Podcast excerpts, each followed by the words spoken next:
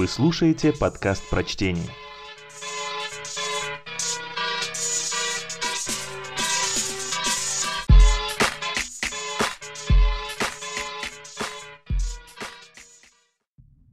Кир Булычев. Свободный тиран.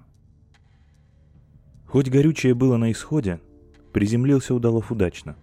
Ничего не разбилось и сам не пострадал. Удалов поглядел в иллюминатор. Дождя не было. Температура плюс 17. Удалов надел пиджак, проверил, не забыл ли бумажник с документами и спустился по трапу на незнакомую планету. Корабль стоял на пустоши, в кустах. Засеянное поле удалось не повредить, и Удалова это порадовало. Он зашагал по пыльной дорожке к городу. В городе, у крайнего дома, копался пожилой мужчина в серой куртке и серых штанах. «Простите», — обратился к нему Удалов на космолинге, языке, понятном во всей цивилизованной галактике. «Вы не скажете, где у вас продают топливо для космических кораблей?» «Нет у нас космических кораблей», — ответил местный житель. «А керосин у вас есть?» Мне в крайнем случае керосин подойдет. «Керосин есть», — ответил местный житель. «Только вам не продадут». «Почему?» «Потому что вы нарушили. В зону спустились». «Так я с мирными целями», — сказал Удалов. «Пролетом. У меня все документы в порядке». «Мое дело маленькое», — ответил местный житель. «Я простой заключенный». И он снова принялся копать огород а Удалов только тут заметил, что на груди и на спине поселянина нашит черный семизначный номер. Эта новость несколько встревожила Удалова, но он продолжил путь. Встречались редкие прохожие. На Удалова они смотрели с любопытством, но вопросов не задавали. И он молчал. Все прохожие были в сером и с черными номерами. Тут Удалов увидел человека со стопкой книг под мышкой. Удалов смело подошел к нему, полагая, что с интеллигентом всегда легче договориться – он задал ему вопрос о керосине. Человек ответил, что керосин достать трудно, в стране нет автомобильного и подобного транспорта. Еще три года назад по приказу тирана все двигатели были уничтожены, чтобы злоумышленники не убежали на них из зоны. Надо ли ваш ответ понимать так, будто я нечаянно опустился на территорию концлагеря, а вы все тут заключенные? Вы правильно рассуждаете, инопланетянин, ответил интеллигент. За что же вы арестованы? — спросил Удалов. «Кто за что?» — уклончиво ответил интеллигент. «А есть ли автомобили за пределами зоны?» «Я не могу ответить на этот вопрос», — сказал интеллигент, «так как я не знаю, что делается в остальном мире». «Неужели без права переписки?» — удивился Удалов. Интеллигент кивнул. «А как же семья?» «Нет у меня семьи», — вздохнул интеллигент и поспешил прочь. Возможно, потому, что к Удалову приближался полицейский — его можно было отличить по фуражке, палке в руке и высоким сапогам. В остальном он был одет как заключенный. И номер у него тоже был семизначный. «Что происходит?» – спросил полицейский. Удалов сразу во всем признался и был арестован. Полицейский повел его по главной улице лагерного города. Тот мало чем отличался от обыкновенного. Лишь вместо названий улиц на углах висели номера блоков и зон, а вместо номеров домов надписи «Барак номер 456» или «Карцер номер 24». Но это не мешало работать парикмахерским и извозчикам. Правда, даже на лошадях были лагерные номера. В помещении лагерной комендатуры Удалова попросили подождать. Удалов уселся на лавку в узком коридоре. По одну сторону от него сидел оживленный подросток, а по другую девица легкого поведения – ее профессию можно было угадать по укороченной серой юбке и глубокому вырезу в лагерной робе. «Удивляет меня ваш лагерь», — сказал Удалов. «Все занимаются своими делами, и никто не перевоспитывается специфическим трудом». Подросток угодливо засмеялся, а девица схватила его за вихры и принялась трясти. Она трясла подростка до тех пор, пока он не выплюнул часы Удалова. Как и многие проститутки — Та девица в обыденной жизни была сердобольным человеком. Вернулся полицейский и отвел его к коменданту. «Как?» – удивился Удалов. «Вы тоже заключенный?» «Разумеется», – ответил комендант. «И давно сидите?» «Давно», — ответил комендант. «Но вам припаяют куда больше». «За что?» «За бегство». «Но я никуда не бегал». Границу зоны пересек? Значит, бегал. Но я же внутрь пересек, а не наружу. Не все ли равно? В какую сторону? А что ж теперь делать? После обеда суд соберется. А пока пойдите перекусите. Направо, за углом. Неплохое кафе. Сам там питаюсь. У вас деньги есть? Межпланетные кредиты и рубли. Лучше рубли, сказал комендант. Устойчивее. Давайте разменяю. Но если я арестованный, сказал Удалов, пока комендант разменивал десятку. Как же вы меня в кафе отпускаете? Я вас не отпускаю, резонно ответил комендант. Вы уже в заключении? И ваш срок уже идет. Девица легкого поведения ждала Удалова у комендатуры. «Накормишь, кавалер?» — спросила она. Удалов не мог отказать доброй девушке. Она вела себя пристойно. А кафе оказалось чистым и кушанье добротными. Говорили о пустяках. Удалов поведал о своих проблемах, а девушка рассказала о неудачно сложившейся судьбе. Только Удалов допив чай собрался узнать побольше о заключенном городе, как в кафе вошел генерал в эполетах, пришитых к тюремной робе. Он сразу направился к Удалову и сказал, «Инопланетного пришельца ждут в резиденции». «Счастливый», — сказала девица.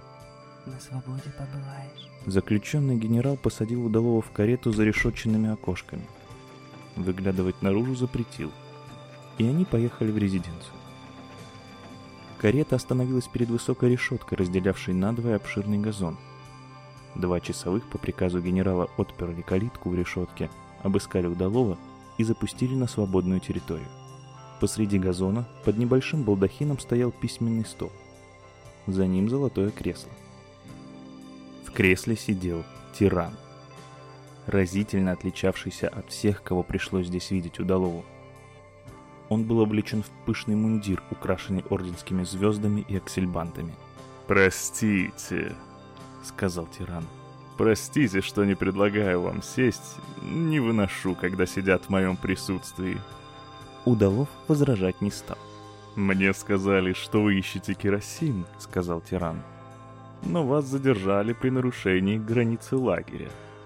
Теперь вам грозит длительное заключение, я правильно излагаю?» С тиранами не спорят. Удалов кивнул. Тиран поднялся с кресла, обошел стол и протянул Удалову руку. «Я вам сочувствую», — сказал он. «Мне приходится иметь дело с наивными людьми. Если они сами попали в лагерь, то они считают, что и наши гости тоже должны там сидеть». Тиран захохотал и принялся трясти руку Удалова. «А меня зовут Тиран Справедливый. Смешно, правда?» Потом они стали гулять по газону, и тиран упросил Удалова рассказать подробно о галактической обстановке, о новостях на других планетах, куда тирану давно хотелось слетать, но дела не отпускали. Установилась непринужденная атмосфера, и Удалов спросил, зачем же так много людей держать в лагере? «К этому приводит логика жизни», — печально ответил тиран. «Простите, но я не понимаю». Когда я победил в борьбе за власть, мне пришлось изолировать оппозицию. Ну, не мог же я всех убить. Вскоре обнаружилось, что содержание лагерей для врагов очень дорого обходится моему любимому народу. Все им подавай, и парикмахеров, и поваров, и палачей, и всем плати зарплату. Тут тиран встал в позу, звякнул орденами и воскликнул. Но недаром же я гений. Я арестовал нужное число парикмахеров, поваров и палачей. И всех посадил в лагерь. Пускай исполняют обязанности бесплатно, ясно? Удалов неопределенно наклонил голову. Тирану было достаточно такой похвалы. Он продолжал. Но чем их всех кормить? Во что одевать? Пришлось посадить в лагеря крестьянства и рабочих, инженеров и даже писателей вместе с типографиями. Тиран удовлетворенно вздохнул. Проблема была решена», — закончил он. Они еще немного погуляли, потом тиран доверительно сообщил гостю. «Дорого нам обходится правительство». И тут же светлая идея пришла в голову тирану. Он кинулся к письменному столу и принялся писать указ. Дописав, вызвал заключенного генерала и рявкнул. «Правительство арестовать! Зону расширить на соответствующий блок, а моего личного гостя отведите в зону. И найдите ему койку в приличном бараке. Завтра я с ним продолжу беседы. Генерал вывел удалого в зону, запер калитку и тут же велел подбежавшим охранникам арестовать министров. Затем отвез удалого обратно в центр и высадил у трехэтажного здания, по фасаду которого протянулись черные буквы «Барак номер 21». А внизу, поменьше, золотом финтифлюшками, «Отель Каторга». Администратор в лагерной одежде велел охраннику проводить удалого на второй этаж. Там ему открыли дверь одиночки номер 45. Карцер был уютным, с двухспальной кроватью. На рассвете удалого разбудили. В карцере стоял заключенный генерал. Через руку у него висела серая одежда. «Тиран справедливый требует к себе заключенного номер 67894211», — гаркнул он. «Переодевайтесь». Удалов послушно переоделся. Наверное, тиран забыл, что Удалов еще свободный. Придется напомнить. Когда Удалов с генералом проходили через холл, из-за колонны выскользнула девица легкого поведения. Здравствуй. — сказала она. Наша фирменная одежда тебе к лицу. А я достала керосину. 30 гигалитров. Да, для барана должно хватить. Она была славной девушкой и бескорыстной. Удалов пожелал ей скорейшего освобождения и счастья в личной жизни. Договорились, что керосин девица подвезет к кораблю. Потом Удалов вернулся к генералу, и они поехали в резиденцию. «Как вчера прошли аресты?» — спросил Удалов. «Удачно?» «Как положено», — сухо ответил генерал. Они вышли на знакомый газон. Середина его была обнесена решеткой. Внутри нее размещались письменный стол и золотое кресло. За столом сидел тиран в красивом мундире и что-то писал. На остальной территории газона, отошедшей теперь к концлагерю, резвились дети и загорали заключенные няни. Удалов остановился у входа в клетку. «Заходи!» — узнал его тиран. Почувствуй себя свободным человеком. Да и уж прости, но мне пришлось тебя осудить. Все-таки нарушение границы зоны — серьезное преступление. Что же получается? — спросил Удалов. Вы теперь один на свободе остались? Да, твердо ответил тиран. Тогда я пошел, сказал Удалов. Тиран сильно гневался вслед, но покинуть свободную клетку не решился. Лагерную одежду с номером 67894211 Удалов оставил себе на память.